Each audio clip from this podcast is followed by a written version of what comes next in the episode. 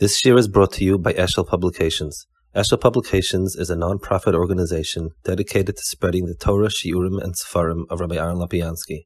For sponsorships or more information, visit eshelpublications.com. Peak.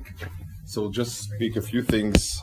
Um, I guess about the Goyen and Abchai Moise and so on. There's so much to say, and it's so much beyond our scope that it's really very difficult for us to. I mean, maybe speaking little is, is the right way to do it. Um, I so I'm just going to give a certain knach I feel is right.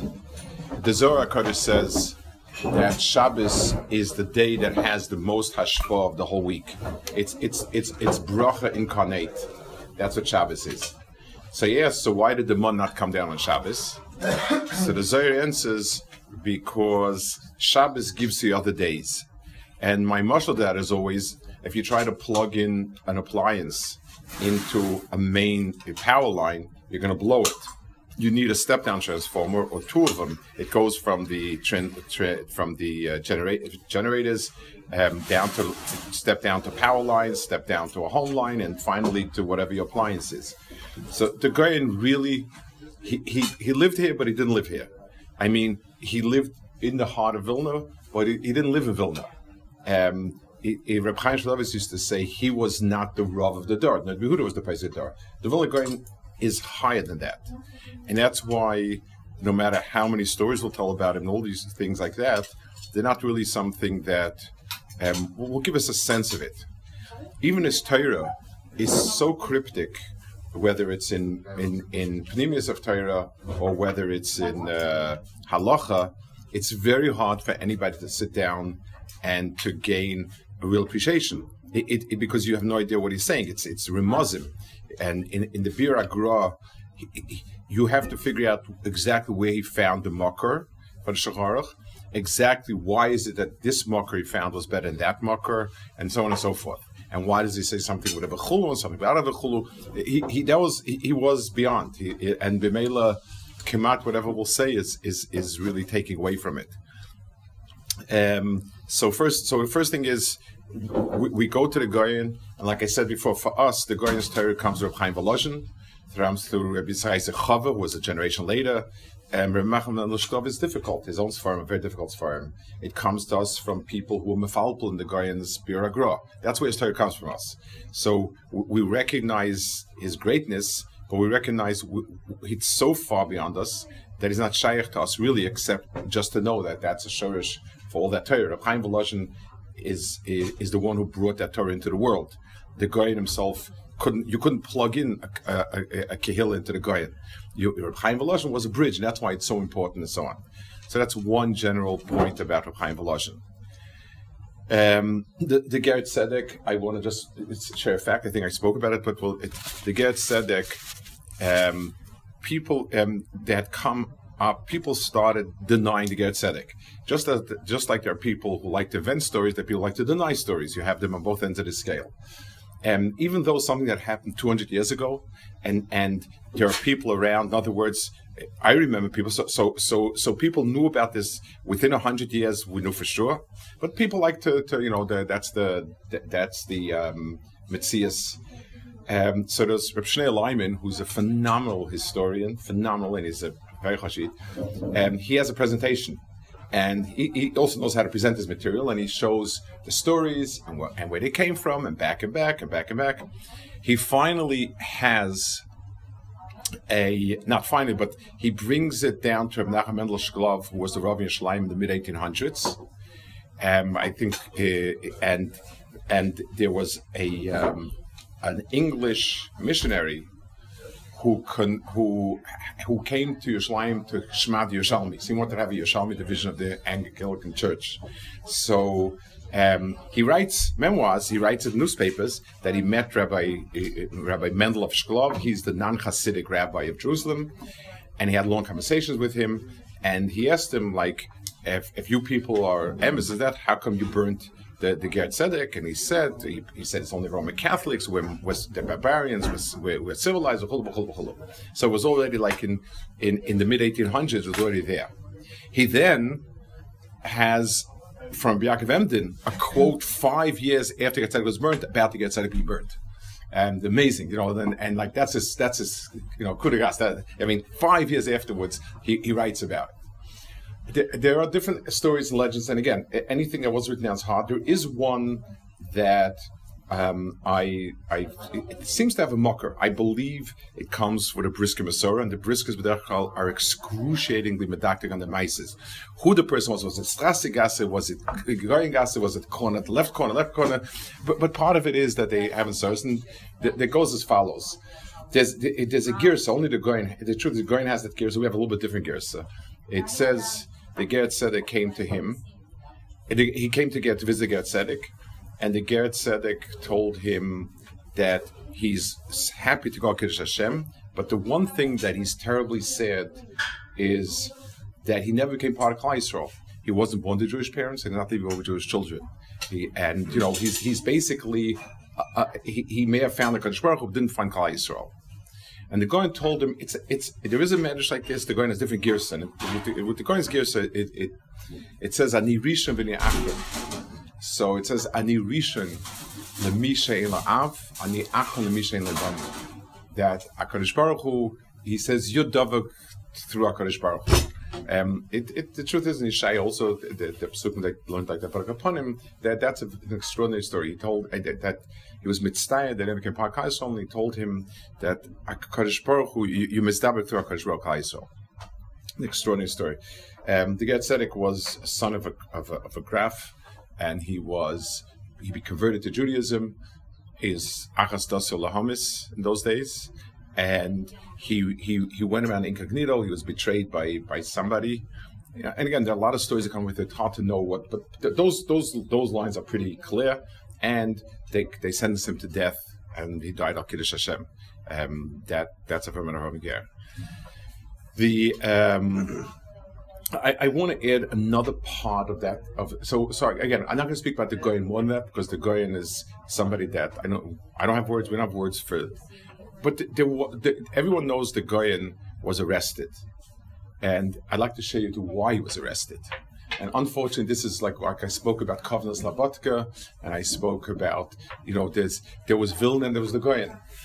The Rabbanis in Vilna was sold to the highest bidder for 30,000 ruble, taking over all the communities, um, all the communities' debts, plus I think something like 30,000 ruble. It was a certain person bought it. The person was not a bad person particularly, but the Rabbanis was sold to the highest bidder. That was that was sort of it wasn't under the table. That was where it was done. At some point, they became um, disenchanted with him. They didn't like him. You know, some politics back and forth and they they tried to go to Bezdin. Everybody tiny the other Bezdin. They couldn't go to Vilna Bezdin because obviously they, they, were taking sides. So everybody tiny everybody else's Bezdin is corrupt or full It ended up with people speaking to the government, getting the government involved in it.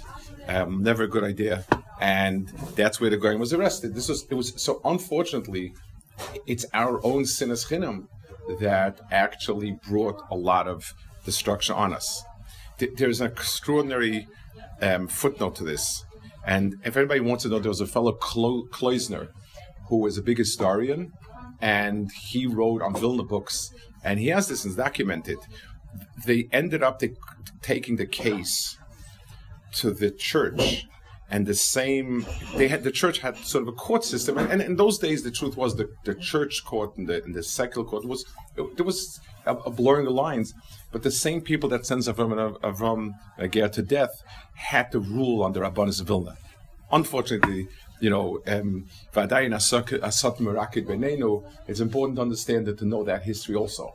So you had an incredible tkufa where the Goyen was sitting here, a malach here, and there was politics as usual.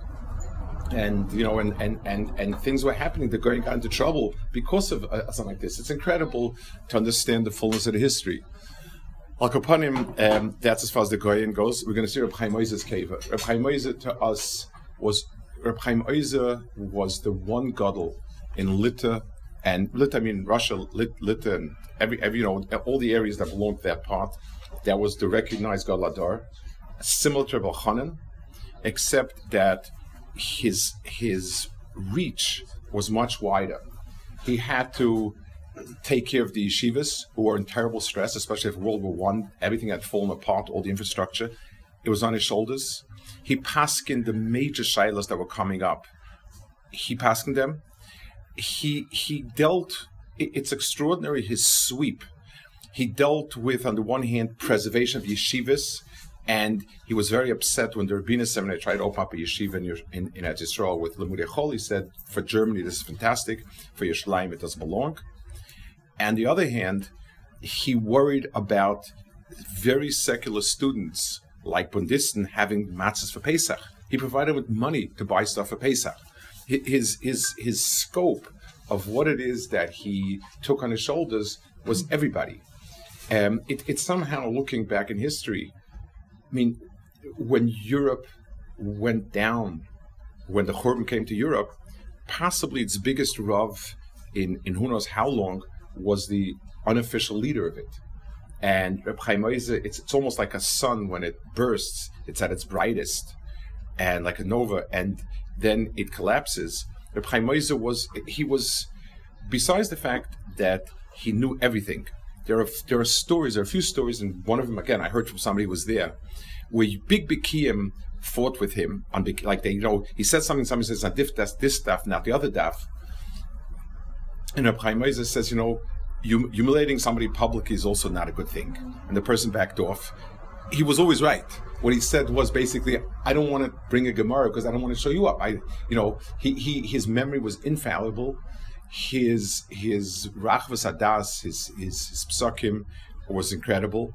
His midos, it, it, more than midos being chesed, he, he he had an extraordinary sense of humor and could take everybody with a plum and nobody had ties with Chaim Ozer. Chaim Ozer was somebody who everyone was felt comfortable with him. He, his diplomacy and his ability to get along with people, his ability to to deal with so much conflict in the Vadi Yeshivas itself. Every yeshiva they were starving, so everybody had tinus, and Reb Chaim had to navigate. No one ever had. I grew up in a home, uh, uh, uh, in my Shver's house, where you know it was it was everyone you know, everyone had that they spoke about big people.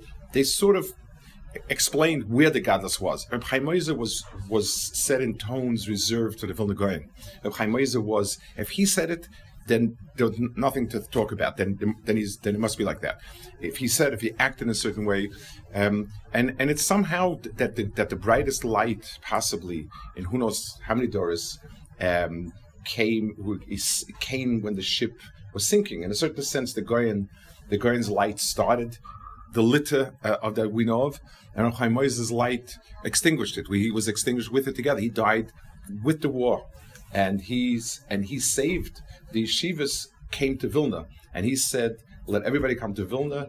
I will take care of them." Twenty five hundred approximately talmidim came. That was about the sum total of, of Litvish yeshivas, and somehow he was able to find food for them and places for them, and then they and then they found their way to Shanghai, to Japan, or wherever it is. But there was a certain moment. It's hard not to look back and say there was a, a, a weird bubble. I mean, why did Russia give Lithuania independence? They never give independence. They only take it. I mean, it's a one-way street in Russia. They did take it afterwards. They, it didn't take them long, but there was a bubble of time when all of Torah came to Vilna.